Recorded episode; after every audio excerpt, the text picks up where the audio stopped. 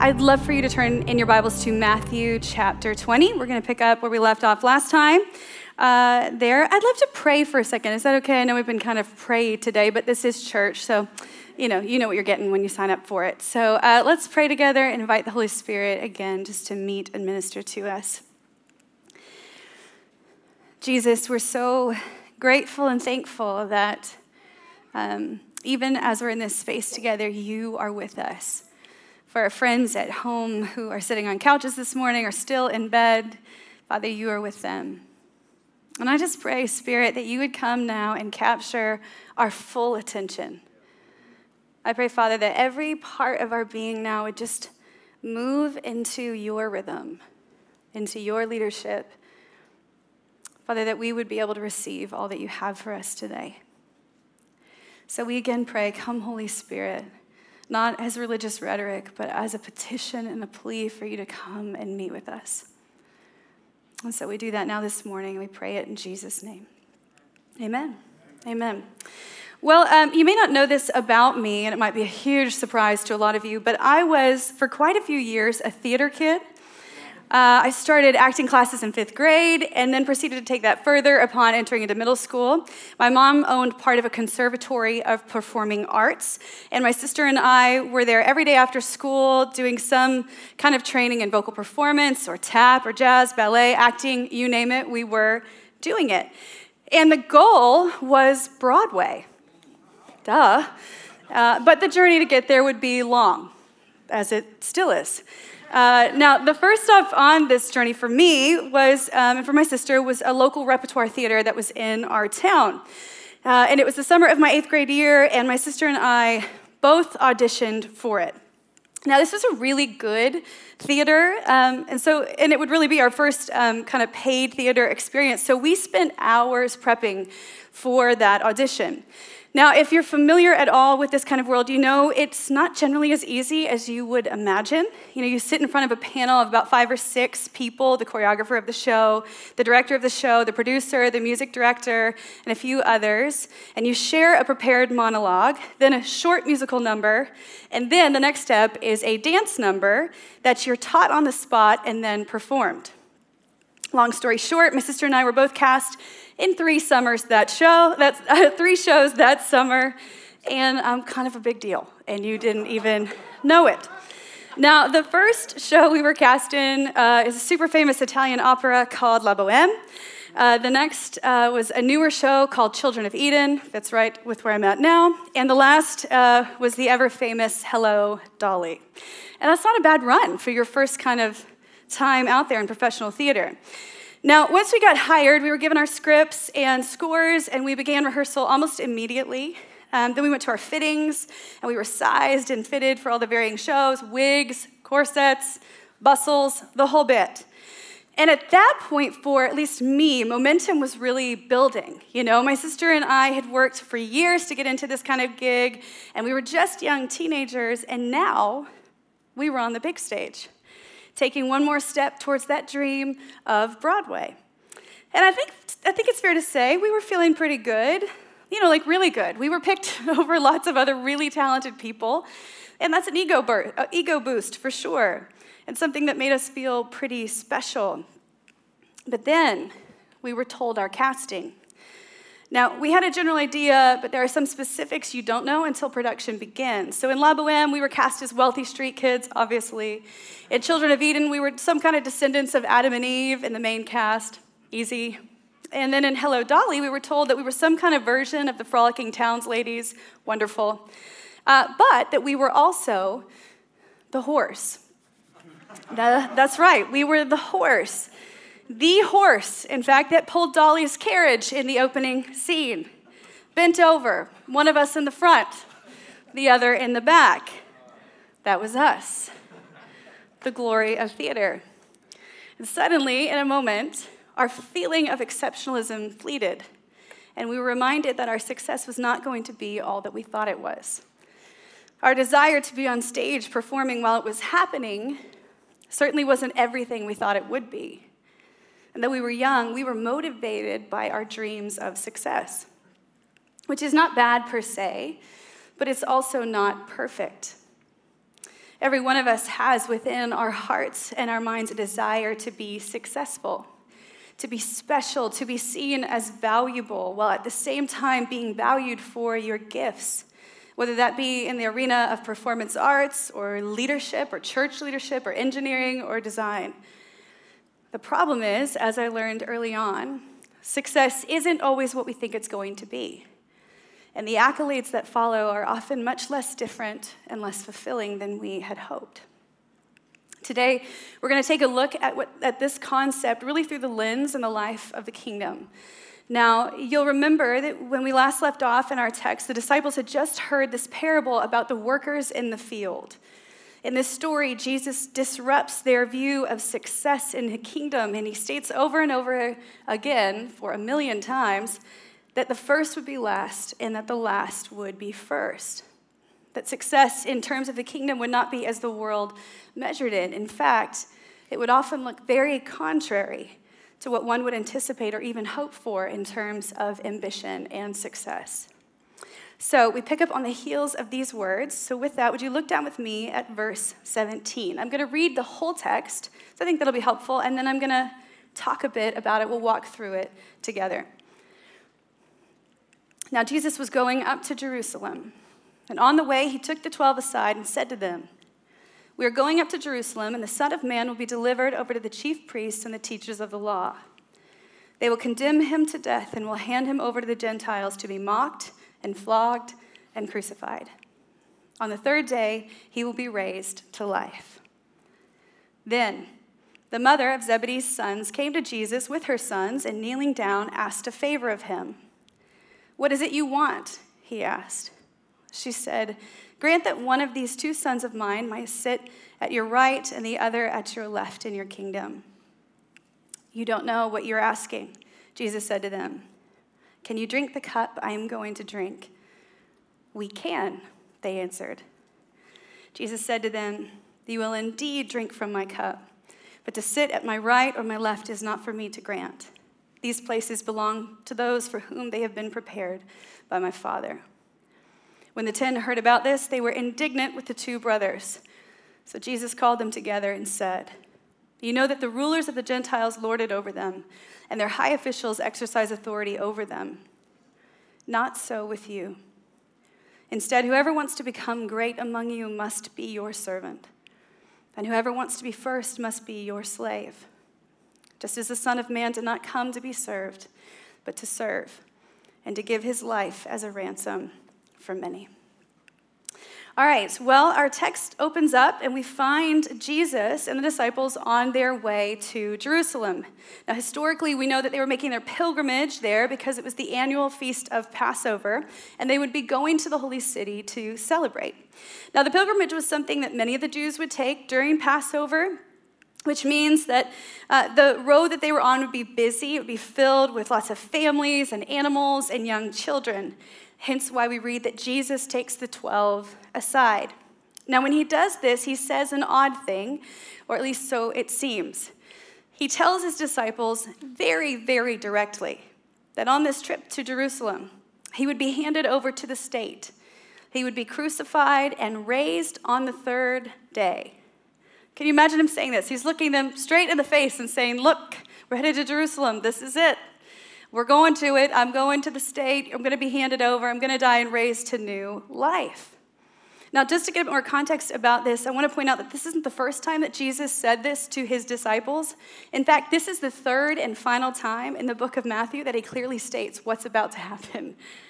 Some scholars note that because Jesus often spoke in parables, the disciples may have thought his words about death and resurrection were hyperbolic in nature, and that they weren't astute enough to answer it or understand it. But either way, we see, even from an initial lack of response, that what he was saying is a bit lost on them. Which makes the next experience in our text that much more interesting, because up walks Mama Zebedee. So Jesus says to the crowd, to his disciples, I'm going to die, and mom comes in. Some of you have one of those, and she does that. Now, this is the mother of James and John, if you're wondering who the sons of Zebedee are. And we see that she comes in, you know, scooches her way, I imagine, between the disciples, kneels down, showing that she does have a high view of Jesus, and even that she could be acknowledging his deity. Now, this is just speculation, but I have to wonder if she overheard him talking about the events to come and assumed that they were talking about his kingdom that was starting, or maybe even setting up kingdom in Jerusalem, and maybe that was her motivation for this conversation. Either way, she goes on to ask Jesus in this very weird moment if both of her sons could sit at, right, at his right and left hand. These are positions of authority and influence making this request for glory immediately after Jesus has spoken of the humiliation of the kingdom, peculiarly inopportune at best. Now Jesus responds with a gracious correction. He says, you don't, he says, You don't know what you're asking. A phrase that should draw our minds back to verse 18, where he's talking about going to die. And then he asks them, Can you drink this cup? And they answer, We can a bold and somewhat naive response, considering that the cup here historically was an expression of suffering and the results of others' sin. Now, we read on to see that Jesus says that they will indeed drink the, cl- the cup, implying that they would follow in his example in the days ahead. In fact, many scholars note that back in verse 18, when Jesus said, We are going to Jerusalem, this was symbolic language for them, implying that they would all be on this kind of journey. And we know from history that that's true, at least to some degree, that John was. Uh, that James was one of the first apostolic martyrs right after the time of Jesus. And we also know that John, too, was exiled to the island of Patmos for his work in the kingdom. So there would be this kind of death that they would live, just as Jesus predicted. Now, Jesus goes on and he says that to sit at his right or to his left was not for him to decide. It wouldn't be based on honor or favoritism or even merit, but that it was to be decided by the Father. And as Tim Mackie points out, hermeneutically, this moment is meant to point us ahead in our text to the two criminals beside Jesus at the cross who would be raised to his right and his left side as he was raised to his enthronement in Jerusalem, again emphasizing what the kingdom was all about. Now, finally, our text ends with the disciples, these other ones, overhearing what had happened, and they were upset still not getting the thrust of Jesus' teaching here. So he gathers them all to himself and again states that his kingdom would not be like the world's, that his metrics of the world for ambition would not serve them, that the hierarchy they were after existed in, in his kingdom, but not in the way that they would imagine it. That to be the greatest, they would become servants. He finally says that he, their model for influence and leadership and power came to serve, not to be served, to give his life as a ransom for many. And more on all of this in a moment. Now, what I think Jesus is calling out here is what I'm calling justification by achievement or a Christianity of glory. This is a faith that overemphasizes the benefits of the kingdom while de emphasizing the work or the cost of it. It is one that promises and expects, even politely and subtly demands accolades, authority, and means of influence because of one's faithfulness. Now, certainly there's human concern and desire people have with status and even importance and ambition. But it seems to me that in this text, those fundamental instincts at many levels must be unlearned and even relearned by those of us who belong to the kingdom. That would be easy for me to stand up here and to demonize success this morning and even ambition, to make this a conversation of like, fix it, do this, don't do that. But Jesus in this text isn't doing anything of the sort. In fact, he's brilliantly addressing the heart of the issue, not just for Mama Zebedee and the disciples, but for us as well. In this text, we have two standout ideas, two concepts that Jesus is, despite what it may seem, not divorcing from the other. Those are ambition and servanthood. So let's look at each. When it comes to ambition, it's all over this text. From James and John's open bid for leadership by asking to sit at Jesus' right hand to the indignant response of the disciples, it's all over the place. In fact, it's not just in this particular passage, but really in the last chapter or two that we see ambition rearing its head more and more as Jesus gets closer to Jerusalem and his imminent death, which should make you wonder why. The disciples are undoubtedly anticipating a great moment in Jerusalem, a moment where they would be both exonerated for their claims that he is in fact the Messiah and elevated to ruling positions in his kingdom. Their idea of his rule was still set against the backdrop and power structure of the world, so their anticipation for their place in it only grew. And that, in and of itself, is not bad, but that's the point. Jesus was not trying to kill the aspirations of the disciples, rather, he was condemning the means for achieving it. One over the other. Honor and glory at the expense of someone else, or for the sake of my own comfort or my own privilege. Jesus was correcting the disciples' understanding of his kingdom, not by shaming them for their desire, but by calling out what was misplaced in it. In the kingdom, and from this text, we very clearly see that ambition for the sake of personal gain will not only hijack one's ability to see what is before them, but it will also destroy one's ability to truly be great, to truly influence those around them. Ambition in the kingdom is flipped on its head, and where it would normally be about personal gain, it now becomes about the glory of the other. Where one would normally set their sights on status and influence and notoriety, they would now set it towards servanthood, towards living as those uh, who have no rights, existing solely for others. This, Jesus says, was the way to true greatness. But it wasn't the only way. In fact, it was only the beginning. At the heart of our text, we find a call to servanthood, a word you are undoubtedly familiar with, and in the Christian context, probably very comfortable with. Servanthood, at least as much, as much of us, as most of us, man, I'm, let me do this. Mm-hmm. I usually do that before, that's an acting tip. Uh, Servanthood, at least as most of us know it, is marked by taking someone's trash to the trash bin at the lunch table, so polite, or sweeping up after an event. But servanthood, as Jesus defines it here, moves beyond behaviors to a way of life, and one that is non negotiable for the apprentice of Jesus.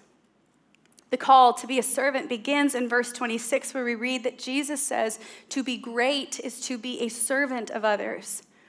Servant here implies that you are one who is willing and committed to do the menial and faithful tasks over and over again.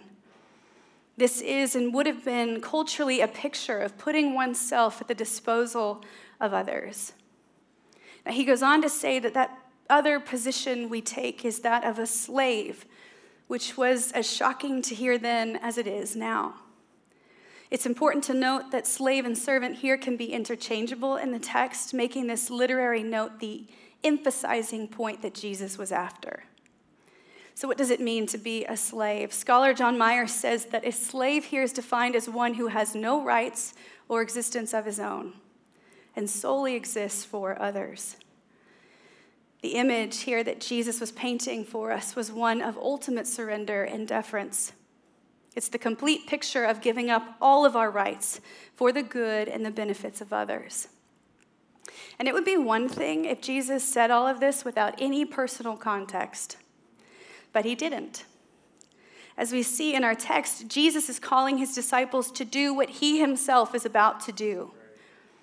And not just at a domestic, kind of life on life level, but at a cosmic one as well.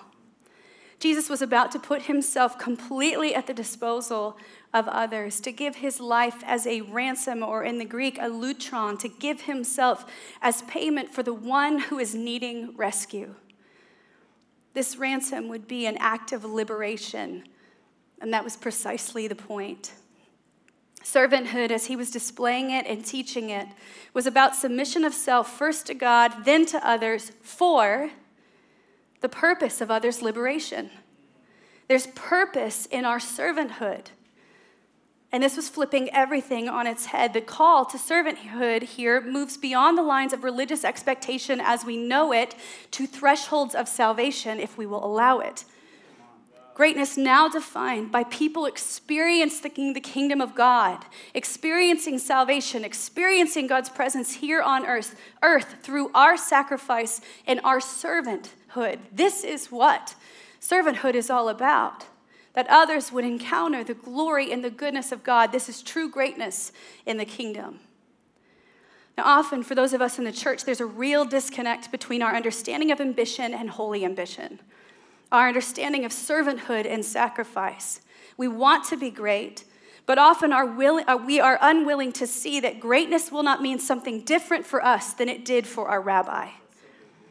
We are kept from true servanthood and great the greatness it really does bring because we fear and even believe at some level that if we become a true servant of all, dying completely to ourselves, we may not have all that we need. That God may forget about our best, our desires, our hopes, our dreams. But this is the power in what Jesus is speaking here. As we see him fully give himself to others, it is done so on the basis that his Father will fully give himself to him. Servants are not without care, as so often believed. They are, in fact, the most cared for and secure, oftentimes. Yes, their life is dependent upon their master, but if their master is the ruler of the universe, perfect in all his ways, fair and just and loving, then you can be sure that he will be faithful, not just in preserving those he loves, but in blessing them as well. This is the paradigm we have to grasp if we're going to wrap our heads around what Jesus is after here in this text. As he so often does, Jesus is challenging the story most of us believe. There are two stories here being told in this text. The first is that we have, at some or many levels, need to care for ourselves. We have to pull ourselves up, put ourselves out there, reach for and climb to the top, throw elbows if you have to. That's the American way. This is the story of success and greatness according to the world do the most. And it's hard to shake that. It really is. But the second story we see here is the way of the kingdom or of servanthood, including death and enemy love and sacrifice and dependence. Not easy, not without loss and complexities, but also not without reward. The reality is the story you live under, the story you believe about servanthood, will be the story that you live out. The question this morning is what will you choose to do with what you know? What will you choose to do with these belief systems that you carry, whether they're age old or brand new? Whether they're from some weird old church experience you had or some new one that was also weird. What will you choose to do with it? It's clear from our text that if you choose success and greatness in terms of the world, that your motivation will be ambition that your expectation will be position, and that you will feel entitled to some sort of benefits. If servanthood is the choice that you make, then your motivation will be love. The expectation here is that you would become a servant. And you will be entitled to, get ready for it, death. Good morning. What a blessing. Now, listen, this looks neat and orderly. It's not that way in the kingdom of God. It's messy for those of us who are sorting out and sussing this out as we try to serve Jesus with our lives, but this is a reality for many of us that we need to confront even this morning, even within ourselves. Now, the choice we have here is entirely ours. But the standout truth is that for the disciple of Jesus, there really is only one way to be great. So if you're trying it any other way, get ready to be disappointed. Our call is to be like our rabbi, to take the path of servanthood. It is, it's not negotiable. I mentioned it earlier, it's just not, even though we like to presume that it is. It's not an option if we truly want to identify, as Jesus says, with his suffering, with his death, his life, and his resurrection. Some of you don't have resurrection life because you haven't identified first with his death. You can't experience the power of the Spirit aside from it, but we fool ourselves by having experiences here and there, getting this podcast, that podcast, getting fat with the things of the kingdom of God, and yet fail to move into the realities of those things and experience them for ourselves. We're feasting on other people's death and resurrection, and it is subpar at best. It is a lie and an illusion. It is only giving you part of what you're supposed to experience in the kingdom of God, and not just experience, but know. So, what do we do? What do we do if the truth is the cross without death is just easy religion? What do we do? We have to make some choices. And I think the invitation to servanthood in our text here affords us this liberty. And it's what I'm calling decided servanthood. So, if we're really going to do this, if we're really going to try to wrestle through what this means, it's going to be a decision that we make. It's going to be a choice, rather, that we make. Put another way, it's going to be a space for us to decide in our hearts that this is the path we're going to take. Often we think leadership and servanthood is a byproduct or gift we receive upon following Jesus. My friends, it is not. Trust me. You need only to take one look at our volunteer rosters. And I'm being cute, but I'm also not being cute. And I'm not trying to be unkind or unloving. I'm really not. I'm trying to appeal to you as a sister in the Lord. How many of us are really serving? Serving. Not just doing the things that move us in the moment that we're compelled by on Instagram or that we feel is what we should do. How many of us are really serving? And if it's not here, if it's not in your church, then where is it that you are serving? When it comes to servanthood, we have to choose it. Not once on a sign up form, but daily in our big and our small moments over long periods of time. We'll deliberately choose to put others' needs before ours on a big scale and a small scale.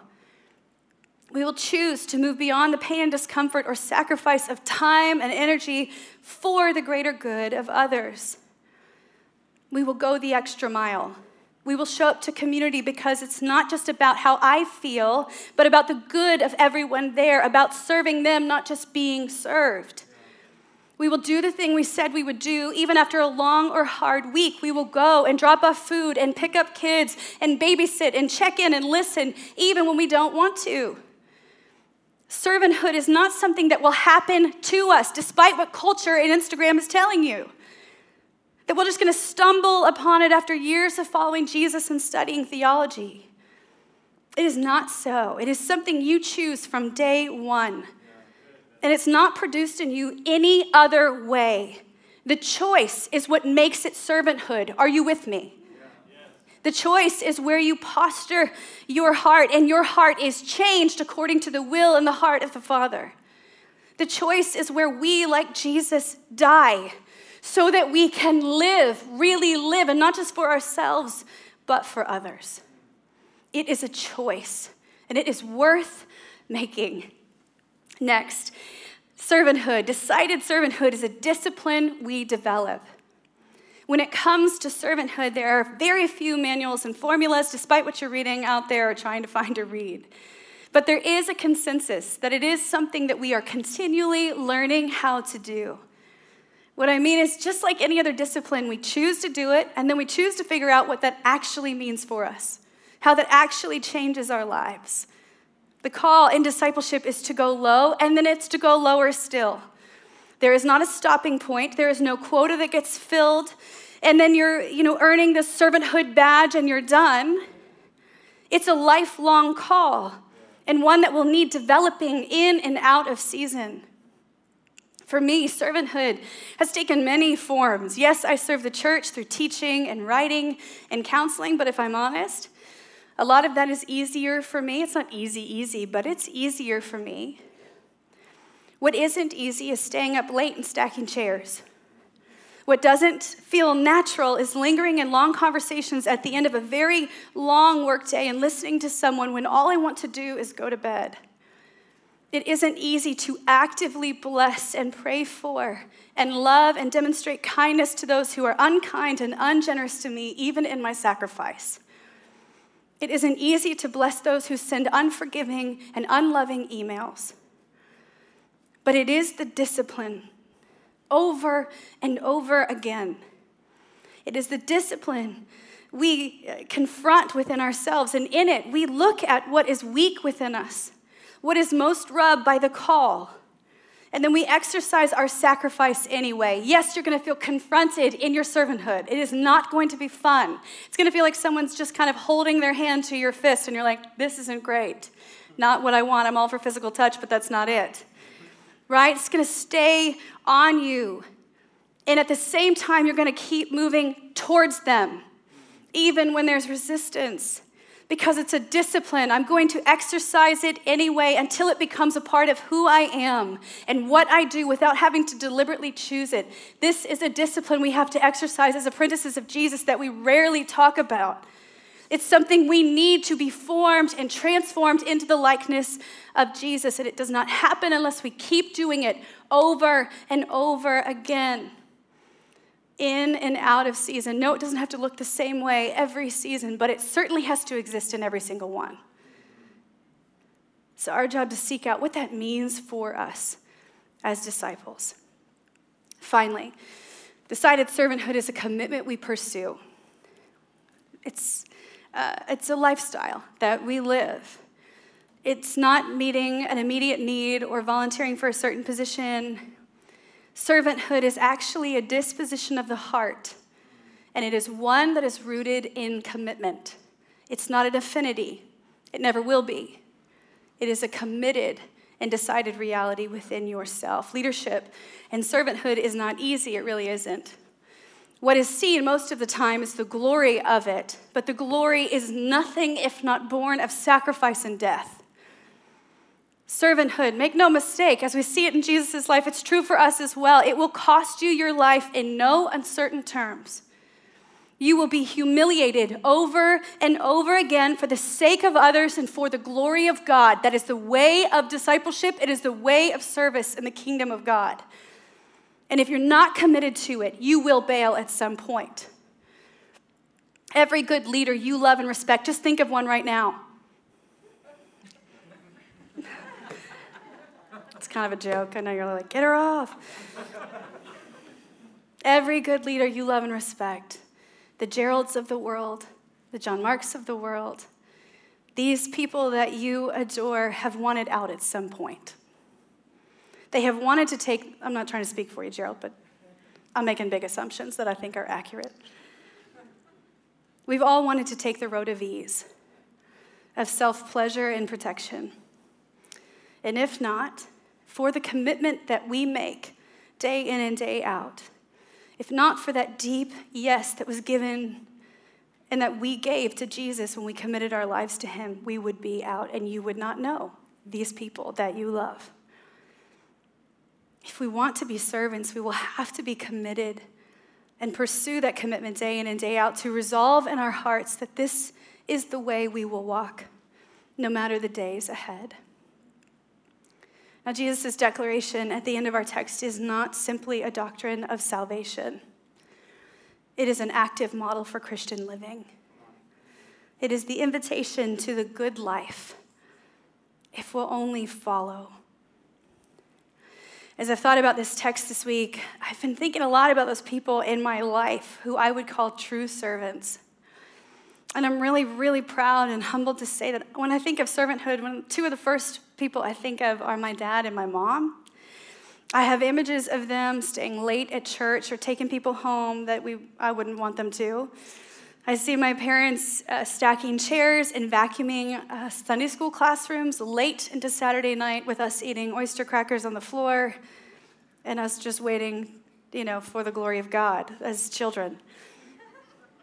I think of people like my sister and the women who fought for me when my world was falling apart as a teenager. And I think of the many men and women that I get to serve with here at Bridgetown who lay down their lives for those that they love. Servanthood, as I have known it in my life, is true and real and deep. And it is through these people that I have known Jesus, that I have truly seen him for who he really is but it is in following their footsteps that I have found him for myself. And that's the invitation for us today. We all have this desire deep within us, this ache, and I hear about it all the time for more of Jesus, more of the Holy Spirit, more understanding of life in the kingdom. And alongside those come these also cries for authority and influence and all that. And trust me, I'm with you. This is not an indictment against anyone or anything. I very much understand the realities of those things. But in my heart, I often wonder why people aren't experiencing more of the glory of God in their life. And I'm not, that's not, oh, I'm a big Christian, I'm a professional Christian, so I got it. No. I see God's miracles every week. I really do. It's not, and it's not because I'm a pastor. I just wonder if, in light of this passage, for a lot of us, if the reason we're not encountering more of the Holy Spirit is because we're unwilling again to identify with his death. The only way I know him is if I walk in the path that he walked. Week in and week out, when I'm counseling people, writing curriculum, writing teachings, I'm encountering the presence of God going, This is difficult. I don't like this. Something in me is dying. I don't feel loved. I don't feel cared for. I don't feel celebrated. I don't feel feel and fill in the blank. But at the same time, I see God's Spirit at work setting people free, delivering them from demons, healing their bodies, healing their souls, healing their minds. And I can't help but go, This is the glory and the goodness of God. We have to identify with Him. We have to put ourselves in the path of other people and say, I'm a servant to you, I'm a slave to you and unto the glory of God. And when they cross that threshold of salvation, that's when you go, This is what it's about. This is why I'm here. This is my Holy Spirit big church experience moment. That's it. On the floor of your bedroom or whatever it may be, where you're telling someone that Jesus is better than he seems to be and they believe it. That's your encounter with the living God. We're a generation that is seeking experience after experience after experience. And I'm telling you, I think the only way we're really going to get what we're after is if we follow this man that we love and actually do what he did. There's so much more for us.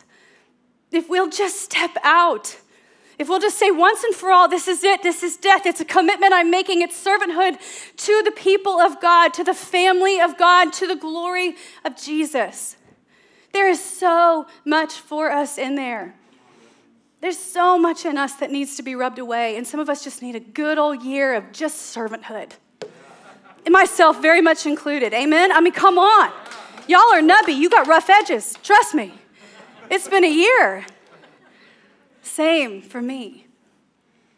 This is how God is at work in us. And my appeal, church, Bridgetown Church, is that we'd really think about this and move beyond thinking to just saying today to Jesus, Yeah, amen. Because I want more of you. Because I want more of you.